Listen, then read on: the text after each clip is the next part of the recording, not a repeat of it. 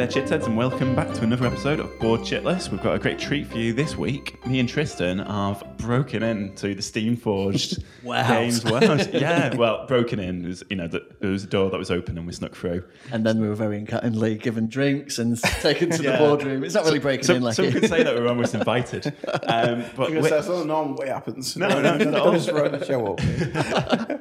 we're, um, we're sat here with Richard and Jamie from Steam Forged Games. How are you doing, guys? Hello. Good. Yeah, really good. Yeah. It's nice to be here. Thanks. Are you enjoying this Manchester weather that we have this summer? It's nice, isn't it? Having a bit of sun and like, unfortunately, our building's quite enclosed. So when we're actually in the building, we don't see the light. We just see our LED lights above our heads. and then- Gamers who don't see the light. Yeah. What is this? pretty, pretty shocking. So, but yeah, it's, it's nice to walk outside at the end of the day and go, "Oh, that's what I missed today." yeah. that would have been a great day. We've been enjoying about three, four days of solid sunshine, which um, for Manchester is one of the harbingers of the apocalypse. So I hope everybody's um, got all the, the house and affairs in order because it's, not going to last. Let's get cracking then. Richard, we'll start with you. If you would just give us a general background to uh, what got you into games, when did you start gaming, and what drew you to games development, really? Sure. So I I started playing way back when. Um, Hero Quest is is the introduction by my dad. Uh, we he, you know brought Best that Christmas ever. it's kind of the one of the moments he brings it out. He's like, you know, let, let's play this son. Like, and, and the old um, games by Ian Livingstone as well. Uh, the you know the Fi- Fighting Fantasy, um, going through those the, the adventure books and that. That was- that was my experience. And my dad kind of brought them into the house, and my mum was like, "What are you playing random toys for?" But it just get me into more and more interested in it. And then I found Games Workshop, like I'll always Yeah. do. Uh, and then that was kind of it. Then the hobby side has always sat with me for the last few years. I've done computer game bits like that, but I always come back to my roots, which is board games and, and tabletop games, especially miniatures. Um, and from there, like I, I met Jamie through miniature gaming, um, so we were good friends playing Warmachine. Um, we played quite a high level, uh, and then we also met Matt Hart, uh, my co-founder of Steamforge, through Warmachine. Uh, a gamer and incredible painter. Matt, if you've never seen Matt's painting, go and check it out. He's, he's amazing. Um, and we we kind of sat down, me and Matt, one day, and um, at the time Jamie was around the world winning all the Warmachine events, and me and me and Matt were kind of getting more of the, the twilight years of the Warmachine kind of community, and we're going, you know, we are getting a little bit jaded at the time with the, the format. They were changing the game a little bit, and we kind of said, you know what, you know. Why don't we use our skills to make try and make a game? Um, and you know, I, I come from a design background. That's what I trained in as teacher and design teacher. Matt come from a production background, but he'd always wanted to be the creative side in the video games. Um, we kind of swapped roles really. I did a lot more production. He used a lot more the dev side, but between us, we we cross over a lot. And yeah, fast forward four years, and here we are. We we started Steam Forge, and you know, I rang Jamie one day and went, you know, Jamie, uh, do you fancy a job? And he's like, yeah, that sounds pretty good. Um, and yeah, we went from there. So uh, we we kind of get gets us right today. So now not only do I make games and play games, but uh, yeah, it's just a hobby, and everything's kind of all fell into That's place. it, so yeah. it's great. Yeah. Once the hobby gets its clutches onto you, it doesn't really let go very No, quickly, does it? No, it's, it's in my blood, so and I think it always will be in my blood. And I think Steamforge really is a is a sign of that. You know, we've tried to keep a culture of that for all our staff. You know, we're always playing up in the Forge, our on-site store, and that we're always playing in there, and after work, and just playing games and chatting about games and the industry all the time. So it's, it's quite nice. So. Great. One of the things that won't be apparent in the podcast is the sheer size of this place. Like Steam Forge, the warehouse is enormous. Like we nearly got lost in it coming in on the way in. Uh, how far you guys have come in the past few years is absolutely incredible. Um, Jamie, can you tell us a little bit about your background, how you got started and stuff? We've obviously heard the Warmachine stuff there, but did you get Hero Quest for Christmas one year and, and then go down a rocky slope? No, no, actually, it was a bit more of, I guess, uh, from miniatures games perspective, it's a bit more of a conventional start for me, which is I played with the Games Workshop systems, Warhammer Fantasy, Warhammer 40,000, was where I started off when I was about 10. Uh, played those games for quite a long time, and the thing that really um, that took took uh, my eye when I got to sort of like 2021 was I really enjoy competitive gaming. I've always been a very hyper competitive person, so when I learned that there were tournaments with this hobby that I really like to play, I was like, I'm in, just let's go. made for this. Yeah, yeah, uh, and really got into playing um, playing competitively with all the games that I played. Uh, moved over to Warmachine because because you know I was, um, just enjoyed playing that game more when it when it when it came out than the, the GW systems uh, at the time, and started to do very well in the tournaments. And um, when you're playing a competitive game at quite a high level, you need to have a very analytical mind, I think, uh, and just you need to make sure that you know everything that your opponent knows, and I mean, kind of need to guess what they're doing before they're going to do it, so you can predict movements and try and outplay them. And luckily, that was something I was quite good at. I actually won the British Championship for Warmachine uh, four years running. And then hell, well went done. went to thanks. I went to I was one of the first people ever to cross the pond and go and win a big American convention as well. so Richard wasn't kidding when he said you were flying around the world. no, no, this. no. Yeah, Yeah. there was there was a time at which I was man of mystery. there's a time which I was I was uh, was very bad at being sociable, but, but uh, was, was spending all my time and money going around the world and, and, and playing tournaments and, and loving it. Basically, it was a great time in my life. Uh, and then that sort of was starting to wind down. And at the same time as that was starting to wind down, Rich uh, asked me if I wanted to help him playtest Guild Ball, um, which I said I'd be very very interested in. They were very happy with my work and. It's and very then- hard to get him to do that, by the way, because Jamie, Jamie's a one system man. So yeah. yeah, back in the day, so so you're all Warmachine at that It was- point. that was it. No, nothing else, nothing at all. So yeah, I'm, I'm, ac- I'm acutely conscious that I have a very obsessive nature. So, I, so I, I, I, back in the day, I didn't used to play many games, but the games I played, I played a lot of. Um, so, so yeah, it took me a bit of time to, to get to try Guild Ball. When I did, I loved it, fell in love with it, and then play, helped play test it. And they were so impressed with my work that they, that was so thankful they offered me a job. And since then, it's it's been the job, uh, the job I never knew that I always wanted, um, if that makes any sense. And now that I'm here, I wouldn't want to go anywhere else. It's it's, it's fantastic to work here. Excellent. So all the notes upon the Guild Ball weren't going back saying it needs to be more like Warhammer. Then we need more like Warmachine mechanics in this. Then before you know it, then you've just got Blood Bowl. that, sound, that sounds epic though. It sounds like um, you're a real close knit sort of family. You know, a lot of really close friends just gaming and smiling I think laughing. it's you know it started off you know four, it's like I said before years. It feels like a short time, but it also feels a long time as well. Yeah. So you know a lot of the first hires we did were friends and you know people we knew, and but actually you know some people left us, some people have grown with us. Like Jamie's one that's grown with us, and you know that's natural in any company of, of what we're going through. And I think we're now we're you know four years in, we've just had a, a significant investment. You've probably seen uh, you know a five million investment Yeah. into the company. So it's our our next journey is now beginning. You know over the next course of taking a, an entrepreneurial base where Yeah. we started and starting a bit more of that corporate life. And you know, we didn't imagine four years ago that that would even be possible, or even if we should do, ever do that. You know, it's two guys in a bedroom with an idea. That's where we started. You know, and to play make games and. This, this journey and, and these opportunities have just allowed us to you know employ 40 odd people to give them opportunities in this industry and, and just keep growing it basically you know? And we've we've had ups and downs over the last four years you know? I'm, I'm not going to say we're perfect we're not perfect but what we've done is been persistent and we've learned and we're growing. That's what we always do so. Brilliant. Well, Do you want to talk to us a little bit about how this investment came about? I mean, were you Yeah, sure. courted by this? I don't know how much you want to sort of Yeah, share. no, that's absolutely fine. Yeah, so we, you know, about about eight months ago, or six to eight months ago, um, we started to look at, you know, what the journey would be next for the company, and you know, and we were getting, you know, it looks like there'd be some external interest, um, so we started following down that routes, and from that we had we had about ten parties interested in to to, to come in and to to invest into the company. Me and Matt um, I own the company, you know, 50-50 now, um, and so we had a lot of chance to, to actually bring someone in. Um, so we we felt it was a good opportunity because what it would allow us to do, and you know, looking at Kickstarter company, you know, companies that predominantly found in Kickstarter, it's quite difficult sometimes to get out of the cycle of Kickstarters. And Yeah. you know, we we saw our growth period over the next kind of ten to twenty, you know, ten to fifteen years. We could, you know, gradually get ourselves out of that over time by trading, etc. But it, it, it was a constant fight, and like you know, the last year or so, we've you know we've been going well. If we could, you know, only order an extra X amount of that stock, and you know, well, we're going to put the money here though, and we've got to do that, and Yeah. it's a juggling act a little bit. And it, I you know I feel for a lot of companies. Some of it's a lot behind the scenes a lot of time, and I can see other companies struggling with these these issues and.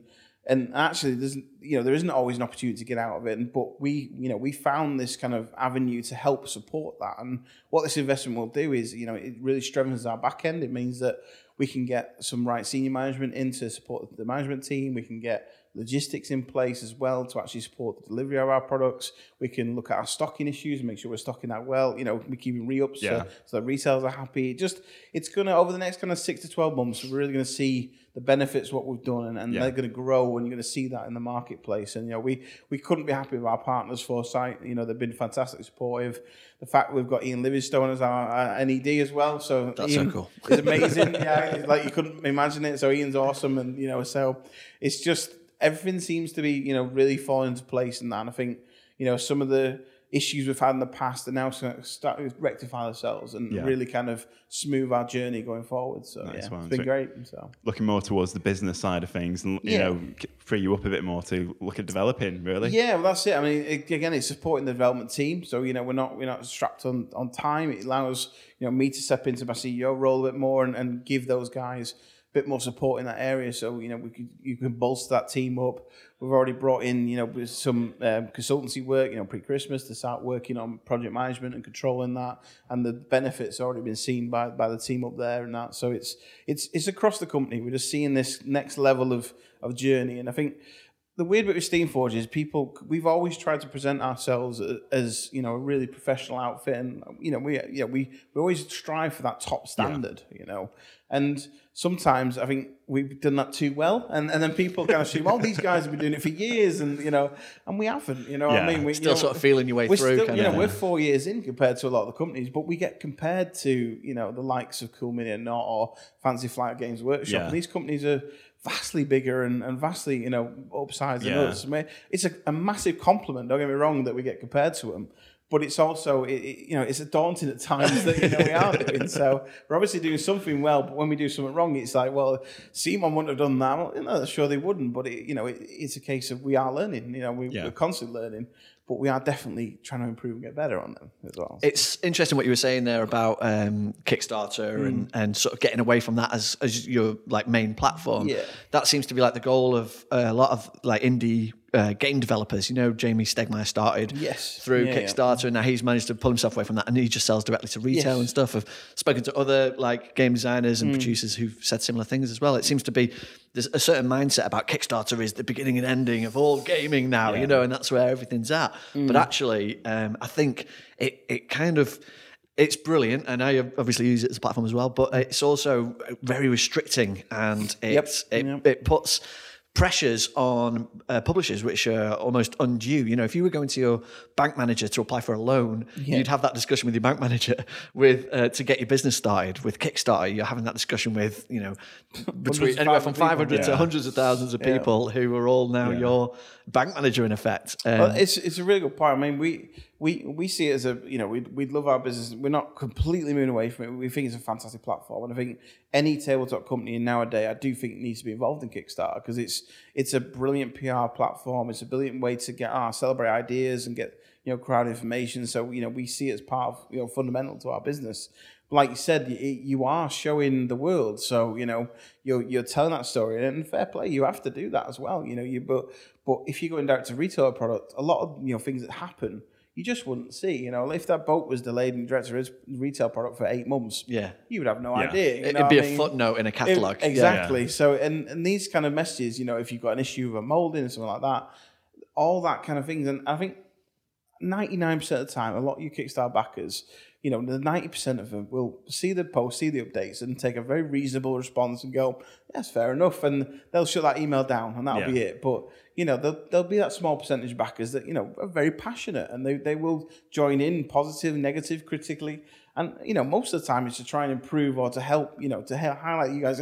This isn't right, guys. And like, we know we're trying to fix it, you know, but it's, and it's, you know, it can be frustrating. It can end up in a bit of a troll session on there. But actually, generally, people just want improvement, want, Yeah. want betterment. So it's Exactly. never done out of, Yeah. you know, pure malice. I very rarely see something No. that pure malice. And they well, and they come back. Yeah. At the end of the day, you know, the the figures speak for themselves, especially for Steamforge games. Is that you've got this loyal fan base who are going to come back and support you again and again. And I suppose when you do have the uh, like a troll fest or Yeah. anything like that, it's it sometimes gets hard to see like the end result. uh, But the end result is the game is delayed by a week or you know or, or a Absolutely, month or whatever it is, and it's a it's an issue that just gets overcome Yeah. Yeah. and then done. But like you say, it is.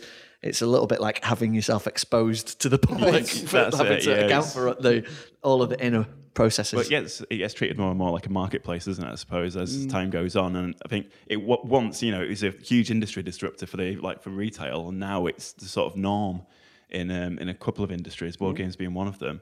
So it's how will that evolve, really? Yeah, I, th- I mean, just literally going to pick up on that point. Is it's been really interesting to watch how Kickstarter has, has, has made indie gamers and just all gamers using the platform evolve over time and how they approach it. I mean, um, Devil May Cry that we're that we've got live on Kickstarter at the moment is actually just a, a, great example of that, where we've we've really taken a leap forward in how we approach Kickstarter and the fact that this is the most fully developed game that we've ever taken to the platform. A lot of the time, and a lot historically, you'll see a yeah. lot of gamers, uh, indie game designers, come to uh, the platform and say, "This is a game we're going to develop," or "It's partially developed."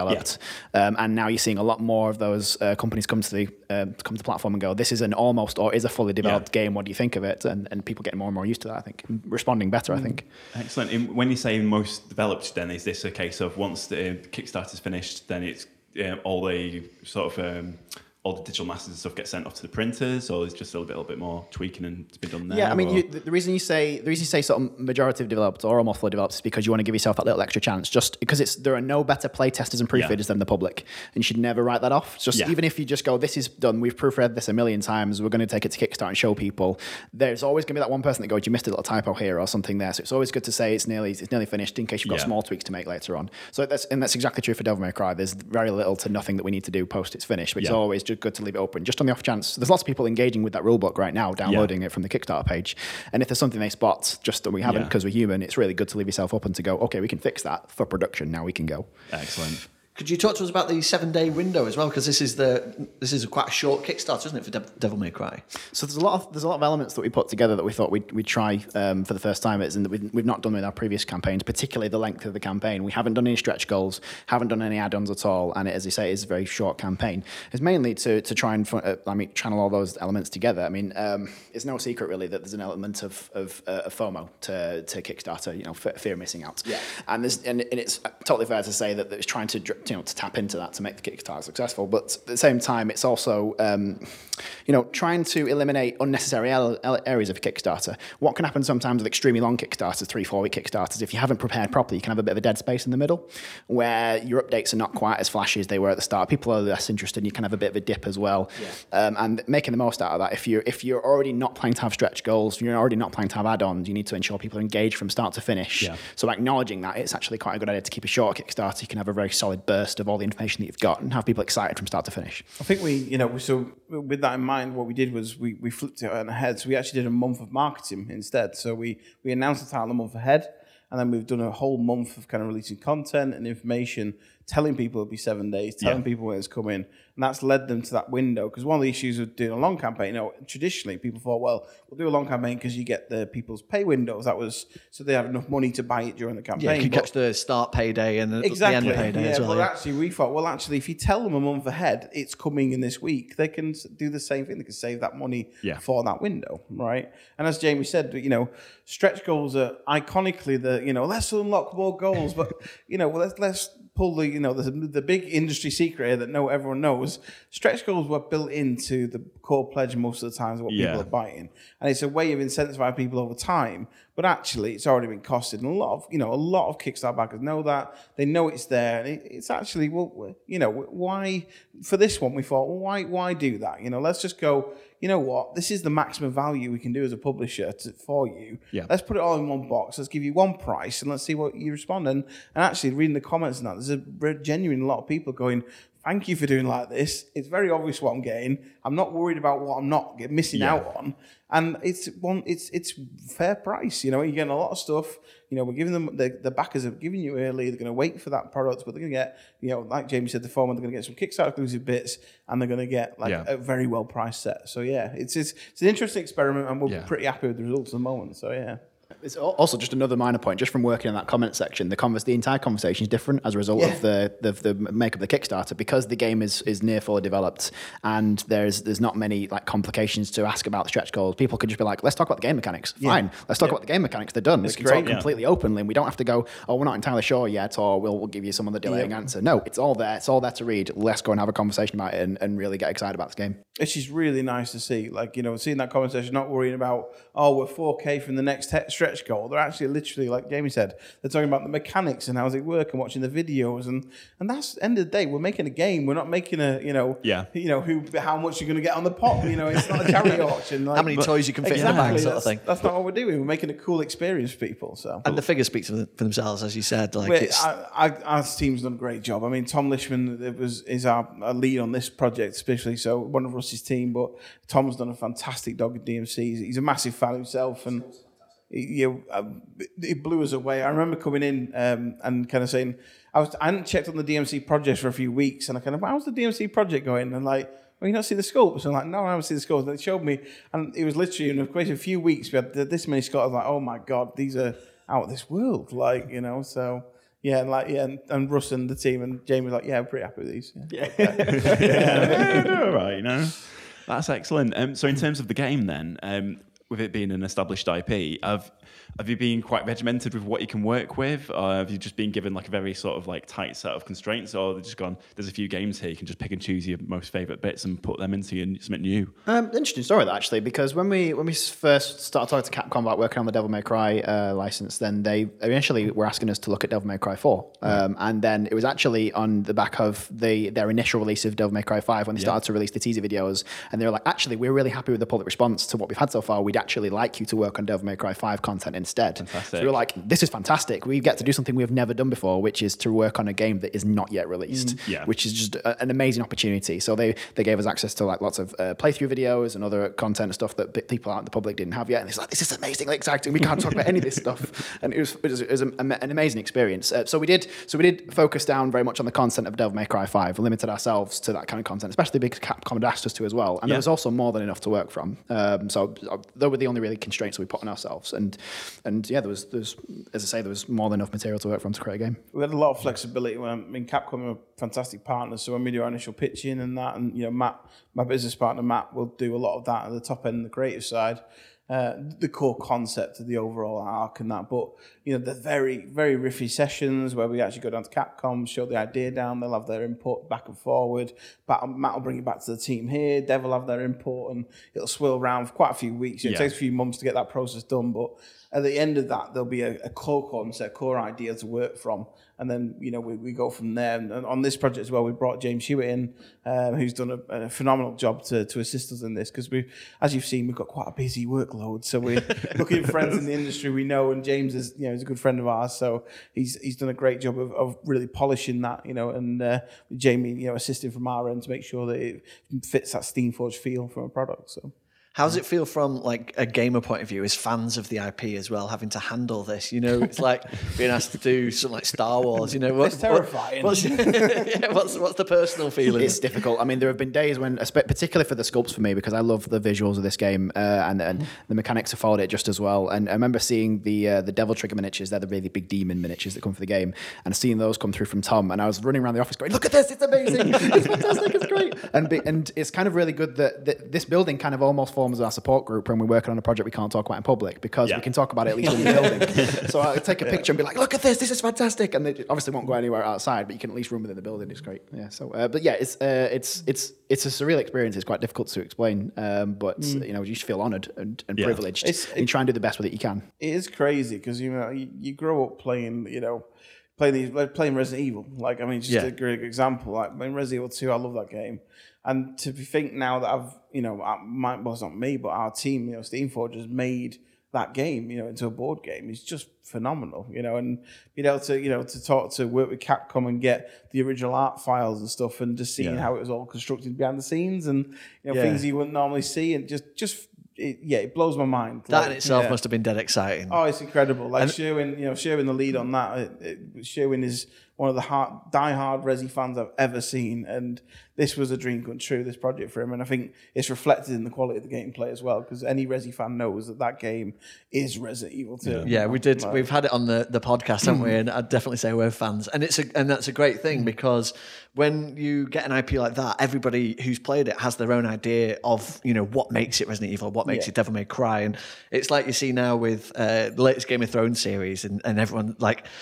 It, it split people, hasn't it? Split audiences. yeah, like yeah. you've got these people like, no, I want it to be this way, and then other people like, no, it's actually really good. And, Oh, I've been, I've been like, I've been using the excellent metaphor of Christmas Day. So it's like Game of Thrones. You know, it's like the run up to Christmas, it's Advent, and it's all very exciting, and you're building up, you're building up, building up, and then you got Christmas Day, and it's like, what is it's gone so quickly? What's happened? Why am I so hungover? yeah, exactly. And it's it's just you know it's it's all the same, isn't it? Really. But in terms of like the IPs and like playing, um, working with Resident Evil, and working Yeah. with Devil May Cry, are you working with the same team at Capcom, and did you work with a different with different people each time? It's, it's different people. So we'll usually there'll be a certain level of seniors we work with for just the initial concepts, and then depending on what team it is, they'll have their own internal teams like we do. Um, so it really depends. So DMC team was different to to obviously uh, the Resident Evil team Yeah. and that. So it just depends on which one. so you have to you know, start those relationships from scratch almost. Yeah, we and- do and we don't really because a lot of like what will happen is like and happened with DMC is that the the lead in Resident Evil Two um, that did you know when we started that one um,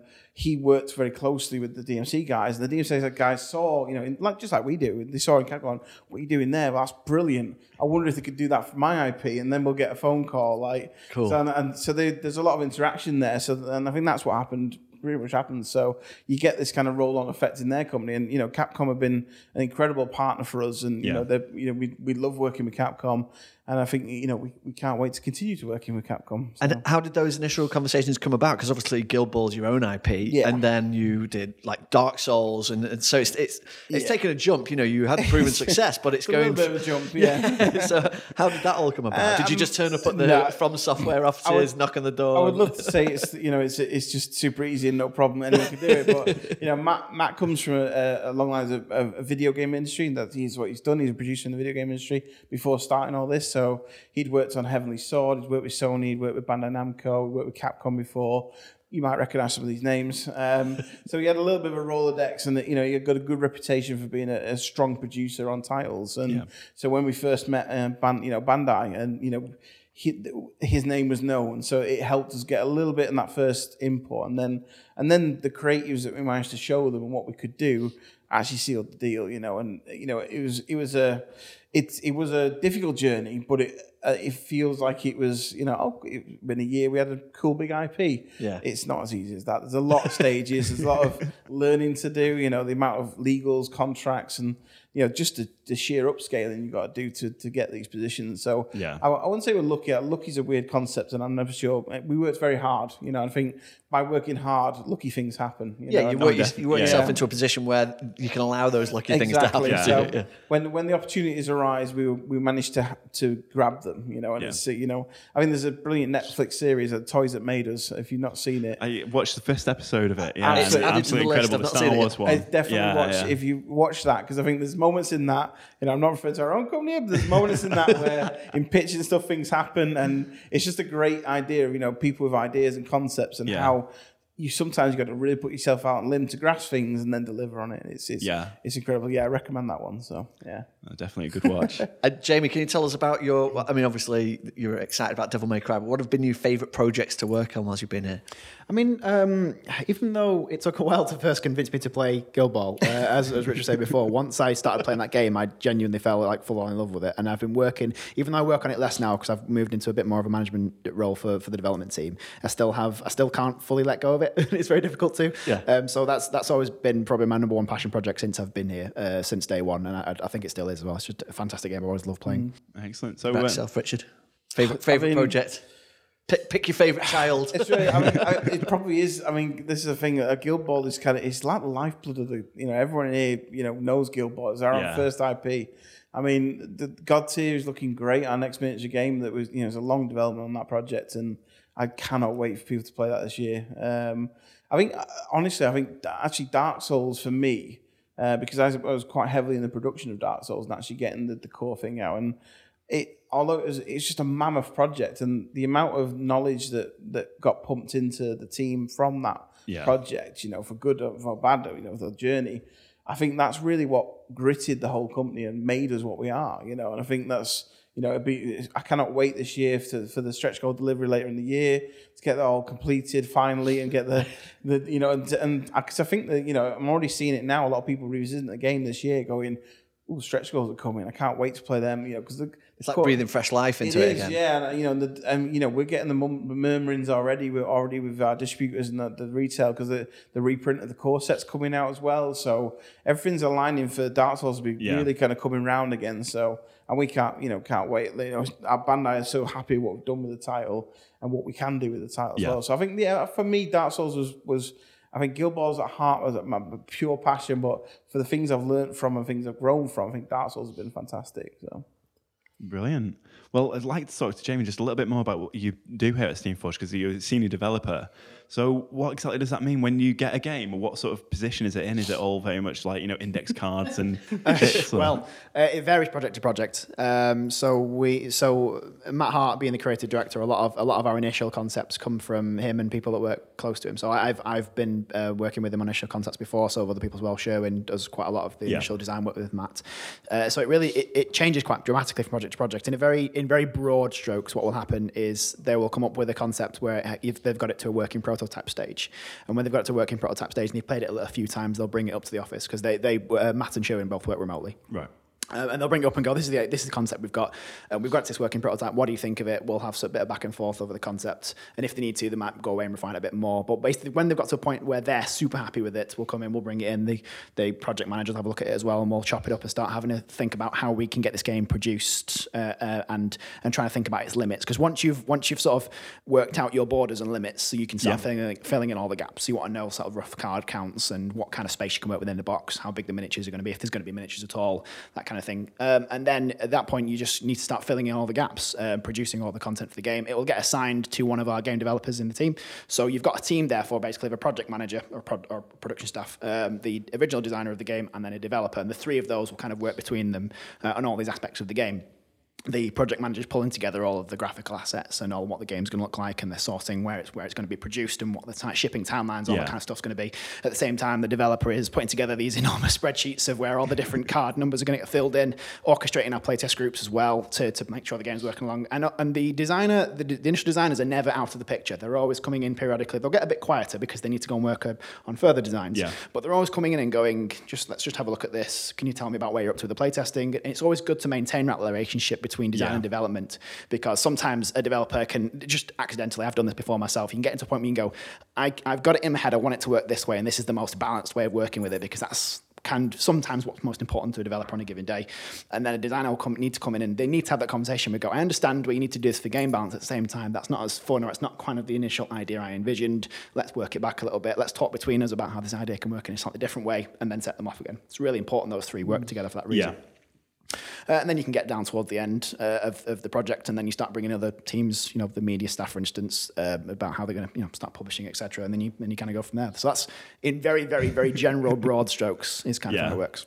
Excellent. So like the uh, you know you the fix it men of the department, really. You know, like trying to be super humble, but yes, but it's, it's, a super important job, really. You know, let's do all these epic logistical tasks and free up those designers to design. I think it's it's interesting as well. I think Jamie highlighted there is it's it's having that open mind though, because when a, when a pure creative comes at something compared to someone who is more development analytical format, there, there can be clashes there that sometimes they can never see the other side. Yeah. Mm-hmm. And something we've really tried to promote in Steamforge is have the view of, of the other person because that will make you a better developer or creative at the same time. Yeah. And that's why James said those touch points are really key because there will be angles. You know, me and Matt, when we started this, we are, you know, we together we complement each other's skill sets when we managed to make Guild Ball. Because uh, I'm much more analytical and, and, you know, Matt is much more the creative realm. But together, actually, after five years of arguing each other, we got to we got to a stage where actually we can see each other's point, you know. So and you know, and that's when that's when the, the real good stuff happens. Actually, yeah. when you can when you can really understand why why they're trying to achieve that, you know. When the science meets the arts, yeah, kind of thing. Yeah. basically, and it's a very very difficult position to get to. And yeah. I think if you're a new designer and you you know if you're going through that loop, it it does take time. You know, it does take time, and and some people will struggle to ever get there. But it is that open mindedness to each side and what they yeah. bring, and you know the crazies are the crazies for a reason, right? yeah, the magic beans of Matt Hart. Yeah, that was what they're known as. Yeah. Well, you know, when you're being creative, sometimes it's nice to have constraints, you know, and just like some, Yeah. you know, a framework to work within, so mm. that you know you can make something that is tasty for everyone and not just some crazy mental I imaginary blob of a game. we, we have our, you know, we've developed our Steamforge culture and the way we do things, and that's what we've experienced in here. But you know, you could talk to other designers, developers. It, you know, if you're a one-person developer, like you know, or a publisher, it might be a different experience. But definitely for us, it's been that that kind Yeah. of little tri- that little triangle that Jamie explained, and that and the kind of the the, the flow between those. And there's Yeah. there's not really a hard line, you know, in between any of these areas. Between the creative and production, that whole journey, there's a lot of blurred lines between it, and it, you know, it's good, but it causes problems when who's my line manager? Well, I don't know because I'm working on this today. this today. It's not clear like that sometimes. It, you know, it's it took us a while to get to that, but now I think we've got an, a, system that kind of flows really nice. But it gives you more flexibility as well, more does, agility yeah. to pop between does, yeah. And Yeah. especially when you're handling so many different IPs and Yeah. projects at once. Well, it makes sure, as Jamie said, make sure that you know when that product comes out the end, it still has that creative flair. It has that control in it Yeah. though as well, and it's not too balanced on either area. It's just Yeah. a real nice mix of all of it. the trick is to disguise all of that process, isn't it, and Yeah. give the players a thematic experience at the end of it. exactly. Absolutely. And, and you wanted to kind of try and take the best of all the key areas, make sure that everyone's influence is felt exactly where it needs to be felt. Yeah. Uh, one of the one of the key structural changes, because this process is still evolving. One of the key pro- uh, structural process changes that we made about a year ago, less than, is that we actually combined the production and development staff teams together. It's now called the Pro Pro Dev Production Development Team, but they all now work in one room, in, you know, on purpose, so that we can all speak to each other if we need to. We don't have to. I mean, it used to be that we were working in different parts of the building, and we en- we ended up finding as our working relationships got closer that we'd spend most of our time walking back and forward between those two rooms. Yeah. Just thought we'll just we'll just have everyone in the same room, just cutting out all of that time, and and that just took, was another great leap forward in terms of uh, you know in, make, allowing those two teams to work together on the things they need to work. Then we also brought um, a product owner on as well, and Alex. Alex was the lead developer of um, of Dark Souls, and then he's moved on now to a more senior role, the product owner, and his job is to ensure that the customer experience. So he'll be his job is to literally come and prod the, the development team, the production team, and the creative team, and go, what journey am I having as a customer? Is this going to be fun? Is it not? Why is this happening? You know, from everything from just the, the gameplay side, from opening the box, and that, you know, his, you know, I think it's been really valuable to see that. He really champions the customer in, in those roles as well. So Cool. Because sometimes you, can, you can lose sight in your own beautiful vision of what you're creating, but is it actually good? Is it fun? You Yeah. know? Yeah. And like, does it represent the target market you're trying to target? You know. So. Cool. So you guys are spending all day, every day, working and developing games and board games.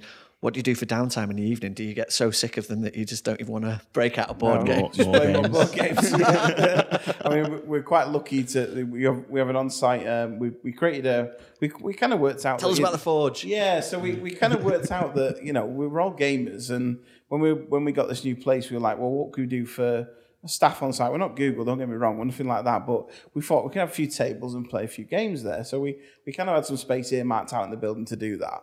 And when we did it, we were like, well, a lot of staff want to buy games from different publishers and stuff. We all play all sorts, you know, and we're quite proud to say that. You know, Yeah. we play Games Workshop stuff, we play Steam on stuff. You play the enemy's games. Yeah, believe it or not, it's, you know we're a small industry, we are enemies, so we, we like to, and we're quite open about that. We play with people's because you know there's plenty of good games out there. Um, so we started to go well. Actually, we could make a you know to help staff here, we could get a trade account, and because we're all, we're all buying products all the time Yeah. anyway.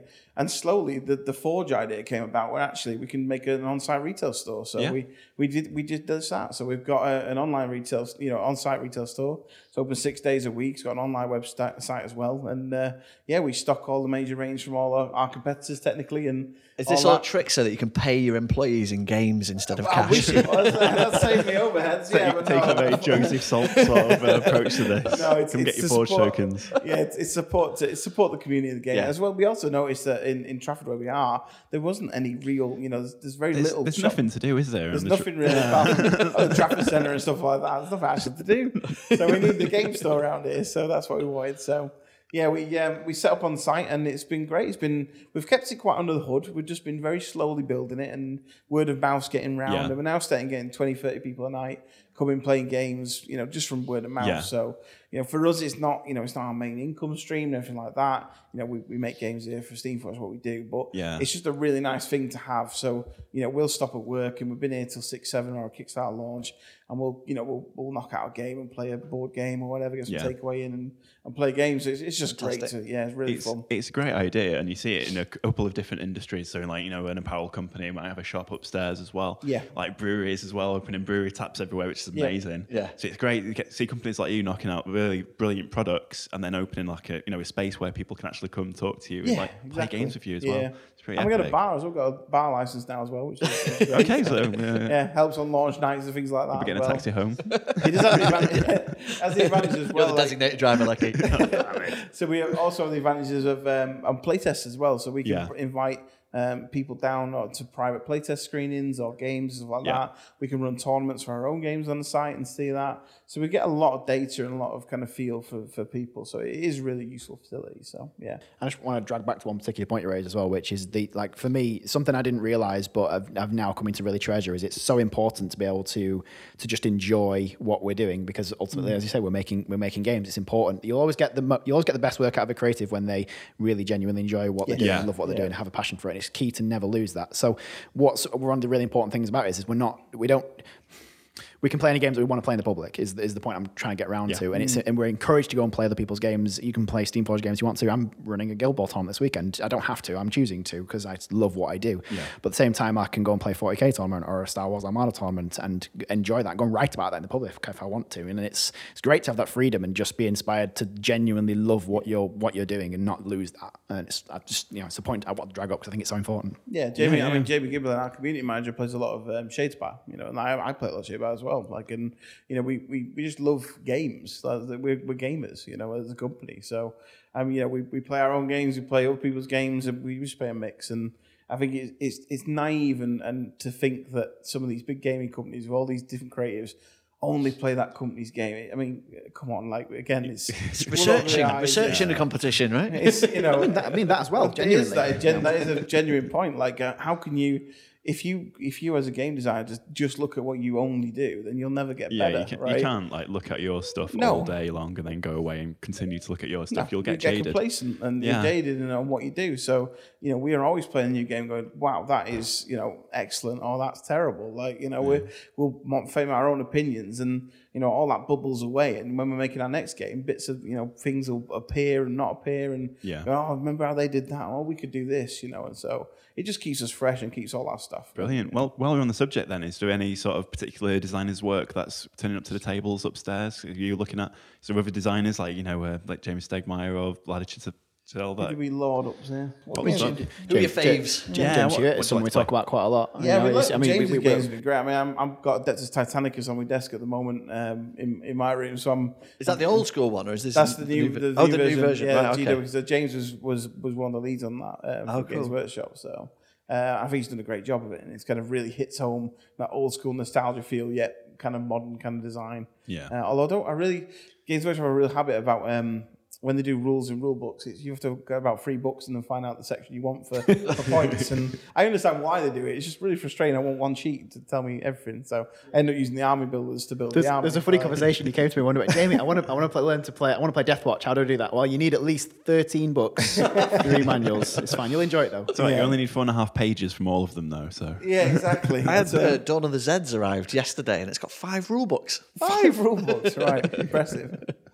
So yeah, I think I think um, we've I've I've got a I've got a, one of Jamey's. Um, I'm I'm currently I, I swear I'm building the best Scythe version you can have outside of his own. so I've been doing this for a long time now. It's an internal joke a bit, but I've got the metal miniatures, I've got the upgrades, I've got the meeple upgrades, the wooden upgrades, the tokens, the promos. I've been doing it for about a year, so I think the only thing I need now is the module map he's just released. So Right. I've got to get that. But yeah, I'm a massive fan of, of that system, and Yeah. I'm, when it's finally complete, this ultimate set, I will have an epic game upstairs. That's the plan. uh, but yeah, I think his stuff's great. I think FFG do a great job. Don't we? A lot of us love FFG games. What do you think about the app-based stuff they're doing? I haven't played the new one yet, uh, the Lord of the Rings one. Yeah, I've seen it played upstairs in the Forge. Uh, it looks awesome, like really, really cool. Um, so It's, obviously, it's a trend, isn't it, with the new Fantasy Flight games now, Yeah. with, the fa- with the thematic games, with using the apps. Is that something you guys would consider? I think it, I think there's a We've looked at it. Yeah, I mean, we don't want to get too much away, but the uh, the, the whole digital realm is, is interesting, right? And bringing that into games, how you do that and that. I think in the past, a long time ago, there's been people that tried it and didn't hit it. I think FFG doing a great job of Yeah. kind of that semi that middle ground interaction, um, which is happening. And it's just going to be interesting to see where it goes, you know. So Yeah, there's I mean, I mean, with the miniatures games, it's been really fascinating watching the kind of things they've been doing the last couple of years. When they did the the experimented with uh, what was it called the um, uh, the X-wing the X-wing game. Um, Which one? Not sorry, X-wing. Sorry, Star Wars Armada? game. Uh, no, oh, it's no, the Rebellion was it? No, it's Uh, the the miniatures one with the uh, the foot soldiers. It's, not Legion. Legion. No, it's not Legion. The one that was like Descent. Imperial Assault. Thank you. Sorry. Yes. Apologies. Yeah. Sorry, I took it. I was looking at It's Tristan like, some you own this game, we played it. some fantastic radio there I'm trying to come up I'm with a just name. going to say, It's- it's- every Star Wars word I yeah, think of. Sorry, Imperial Assault, where they had uh, like an AI control bad guys who got to play through a campaign mode. Very innovative Yeah. watching how they do that. Uh, I, actually play a lot, spend a lot of time now playing X Wing, and they recently added uh, an official app to that. So it's an interesting way to watch them as a miniature game. Very, very fascinated about the way they conduct their erratas and the way they, they need to change things over Yeah. time. Um, most living miniatures games, you kind of need to accept that you're going to need to make changes every every now and then, Yeah. just because that's the way changing and evolving living miniatures games work nowadays. And they do this by not having any point values printed on their cards. They are only through this free app uh, that allows them to change the points every six months or so without having to change any of their printed material. yeah, yeah. Very very simple change, but very clever. And then remove the meta as well at the same time. So, Absolutely, You know, absolutely. You, are no longer just we did- remember everything. with Guild Ball, we did, we, you know, we, we looked at that. I mean, was pretty clever. So we actually went digital with a lot of the Guild Ball cards. So you know, we, we keep up to date with our cards. We have a Guild Ball Manager app as well. Yeah. where you can download it and, and play the latest version of those cards. So it, like James said, it, it was quite you know see, cool to see how they did that. So they've got Yeah. the, the half and half. We went full digital in our product line. Yeah. I think it's just it's going to be an ever evolving position. I think as, as we go forward. I think so. Yeah, we've not really seen it used probably to its full potential. So we, No. we really enjoy playing Mansions of Madness, where basically you've got a virtual DM that will just tell you how you set Yeah. the board up and then you move around and take damage and stuff. Um, but an interesting one was Munchkin. There's an app for Munchkin, and all it does is count to 10. but it's amazing because you don't have to try and remember what everyone's level is at and where who you need to, you know, like, Just check hit the on. levels for you. Sort of Yeah, you're just you're just clicking up and down per player, and it but it works really nicely. Um, but I think you know augmented reality, virtual reality, all this sort of stuff, how that's going to like. I think we mentioned it like with Resident Evil 2. I think when we started looking at things like that, would it be cool if you get to the puzzle room and you can scan the room Yeah. and all of a sudden you can do the puzzle? You've got an actual on the puzzle to do. puzzle Nice. Like, there's things cool. like that would be cool concepts. and Yeah, because that's a lot harder to replicate in a game and have it change each time. or- Exactly. So I think th- there's so much that's going to come, you know, forward from from publishers and that over time. It's just you know that level does require an investment and you know it, Yeah. it's cost and that. Well, know, it's, and- it's a whole new development team, or you're outsourcing a lot of work, aren't you? Really, Yeah, and that, you know it's going to bring cost.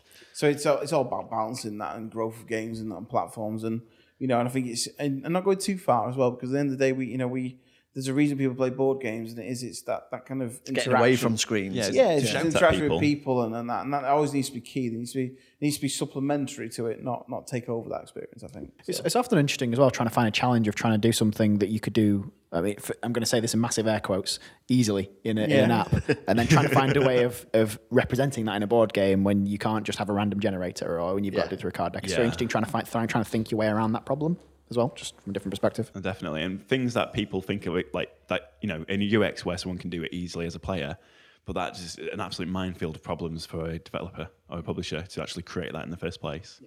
Full on. Well, we've been we're going on for quite a little while now. Yeah, so I we get the sense at we could up. just sit here and chat all day. So conscious of your guys' time, and also that we need to go and check out the Forge. Yeah. um, we should probably. So, so other than um, well, obviously like Devil May Cry, um, Hmm. doing great guns on Kickstarter, is there anything else that you want to let the public know about? Are you coming to the UK Games Expo this year? Or?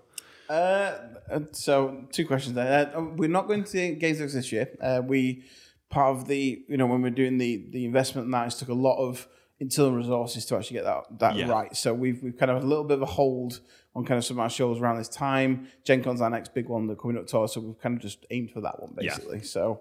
Uh, and then for upcoming projects, it's a, definitely a big TB, you know, confirmed, like TBC. There- There's lots of things being worked on.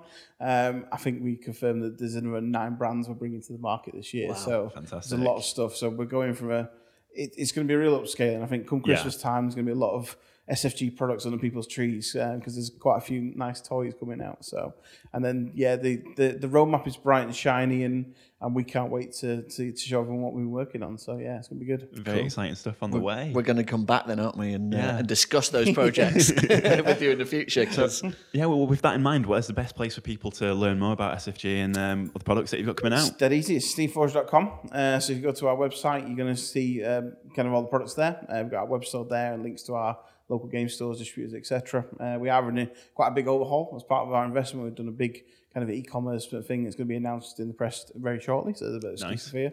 So I think this next week it'll come out. Um, I think E3 Creative in Manchester.